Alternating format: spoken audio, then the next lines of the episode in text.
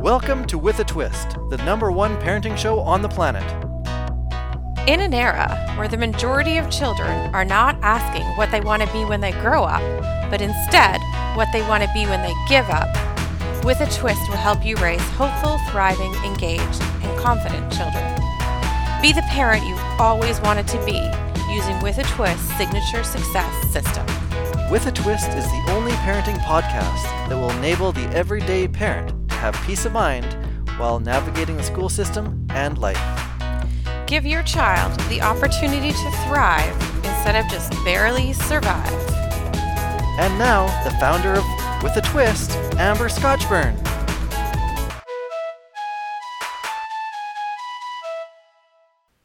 Hi, it's Amber Scotchburn, and are you ready to get twisted today? We spent the last couple of podcasts talking about report card marks and ways to talk to the teacher when you go for a parent teacher conference about these report card marks. So, what I want to focus on today is a bit of a summary of why I approach grades and teacher conferences the way that I suggested to you guys to do, the twisted way. Because wouldn't you agree that every child goes into school wanting to be successful? Yet the system is primarily set up for perfection. And since perfection isn't easy to attain and really isn't realistic, although I do have something to say on that, but let's finish this thought. so, the system is set up primarily for perfection and not from learning from mistakes. And so, what ends up happening is that kids are going in to be successful, thinking that they want to be successful, and then bam, a mistake happens and they don't know what to do with it. And so, on the note of perfection, I do want to share to you that I do think your child is perfect because who else could be perfectly them? Nobody else is them, so therefore they're perfectly themselves. So, when people say perfection isn't realistic, I do like to say that's not necessarily true because we all are perfect at being ourselves. So, back to the big system question. Would you agree that every child goes into school wanting to be successful? If you agree with me, yes, that would be the case because what child doesn't go off into kindergarten thinking that they're going to be successful? It's not until they learn through certain experiences that happen, maybe they're told can't. I do have a podcast called Lens where a child might be put that lens on as a result of something somebody has said to them. There might be experiences where they've failed. They've got a f- bad mark on a test or um, an assignment or been told in class that they couldn't do something in, in relation to that assignment or that test. And again, that mindset happens. So, what I would like to propose is that you look at school instead of just a moment in time where that one test is going to define them for the rest of their lives, that you look at it as just a moment in time that's happening and you're going to deal with it, but it's just a moment in time. It's not going to define the rest of their lives. Their whole schooling career, so let's say just taking elementary school and high school, 12 years, that defines their school. So they have 12 years of which you can have to define. So why choose one test? Or even one year for that matter, out of 12. So I want you to think of it as the adventures of your child for 12 years. And then the movie can end. And then you can say, hey, what mistakes happened during this time, as opposed to being so focused on one moment in time that you think is going to define them for the rest of their lives. And why this is important and how we're looking at the moments is because we can dictate how our children grow or not grow. And I like to suggest that I think the twisted way to look at things is to have a growth mindset versus a fixed mindset. So, an example for you what we feed grows. If you think of a flower, when it doesn't bloom, we don't put the blame on the flower or focus our energies on trying to fix the flower. We look at the environment the flower is in and see if it's re- receiving, sorry, what it needs to grow and flourish. Let's do the same for our kids. One of the ways that we can do this is to engage in parent teacher conferences, which is why I spent two co- podcasts on that, giving you 16 questions you can ask. And let's get a solid understanding of our child's environment. And you know, you can take a lot of the basis of those questions and apply them to anywhere that your child is at, whether that's they're at a job. Now, you probably don't want to go into the job for them, but you could get them to ask those questions about jobs. Um, if your child is in extracurriculars, same sorts of things where you could apply those questions. So we need to look at our child as the flower that, hmm, they're not flourishing but we're not going to change the flower. We're going to look at the environment. And maybe there's some things that we have to do. Maybe the flower needs more fertilizer. Maybe we need to move it into the sun. There's a whole bunch of different variety of things why the flower isn't growing, but we want to ex- investigate what that is. That's going to be a growth mindset. If you have a fixed mindset, you'd look at the flower excuse me, sorry, and you'd suggest that, oh, well, that flower's just never going to grow, so let's scrap it. And then obviously you don't have a flower anymore. Now, that might sound harsh, and you might think, oh, I would never do that to my child. However, it does happen.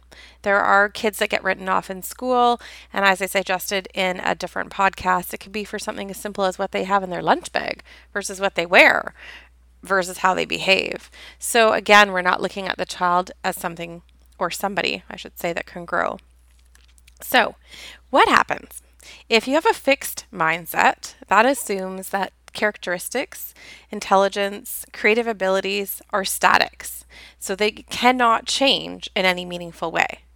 Therefore, success just happens if you are already intelligent.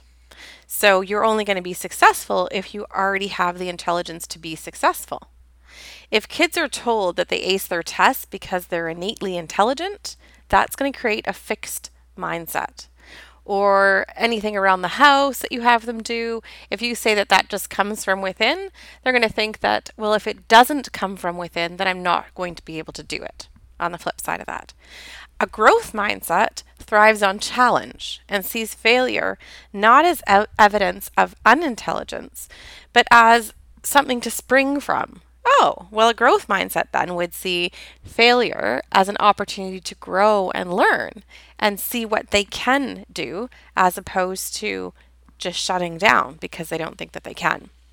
So, at the core is the distinction in the way you assume your will affects your ability and has a powerful effect on kids.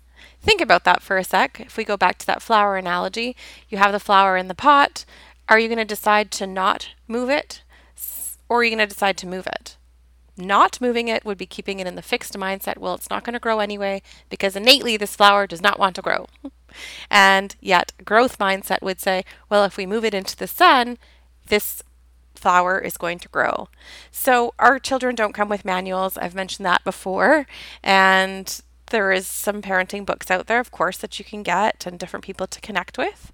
And this is giving you that opportunity, this podcast as well, to give you a twisted look at how to have that growth mindset. So, to raise a success ready child, you will need to ensure that you focus daily on seeing your child through the growth lens. That's going to be a challenge sometimes they're going to do things that are going to be upsetting to you. And you're going to still have to think of the growth mindset and not place them in a corner or give up on them. How we how we do this is by disliking the behavior, not the child. I was taught this when I took my social work degree. It was actually one of the very first points I really remember learning that challenged me. And that was that I was going to have to work with people and I was not going to like their behavior. So, really, how was I going to work with them? Because, you know, uh, in social work, you get some different cases and they're coming to you either voluntarily or not voluntarily, but you're still having to work with them and treat them as though they are your brother, your sister, in terms of the love that you want to give them in order for them to succeed and move forward. So if I was a social worker and I didn't have this distinction that I wasn't going to be a very successful social worker because I'd be judging everybody that came in on their behavior and then treating them like that flower that we just leave, the fixed flower, as opposed to the growth flower. So I really needed to learn early on that I needed to dislike the behavior, but not the person. And this is what I've transferred to my kids hopefully. uh, so, disliking the behavior, but don't dislike your child. From an early age, a child's primary behavior is to please their caregivers and to have their needs met. Therefore, if there's an undesirable behavior happening, we need to address that need with love rather than the behavior. So, a child is whiny and you are out with them. And let's say you've been out with them shopping for most of the day and running around and doing errands, and they're whiny. And what you need to do is see, hmm, what is the root cause of that whininess? So, are they hungry? Let's say, for example, I have coined the term in my house hangry, which means hungry and angry. And I know for myself that I can get to that point if I don't eat regularly. So, how beneficial would it be for you to teach your child? I'm getting whiny, and let me look at why I'm getting whiny. Well, I'm getting whiny because I'm tired. I'm getting whiny because I'm hungry. I'm getting whiny because I would like some attention. And all behavior is rooted in a need. So when we're getting curious and we're thinking, well, we don't like this behavior in our child, remember that we're going to dislike the behavior, but we're going to look at the need and feed that need with love.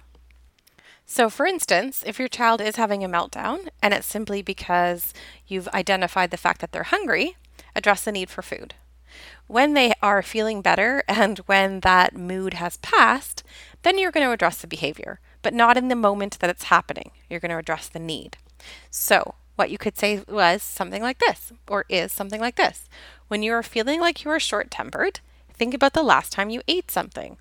If it's been a while, and you can tell you're starting to get short tempered and it's coming from hungry, from being hungry, then talk to me about that. Imagine the skill set that you're giving your child if they can start to go, Ooh, I'm starting not to feel great, and I'm going to check what it could be. And it could be so many things. And so they need to start identifying what that is for themselves. Now, um, when kids are pretty young, you're going to want to help them identify those needs. As they get older, you can talk them through it, and then eventually they'll be able to tell you themselves.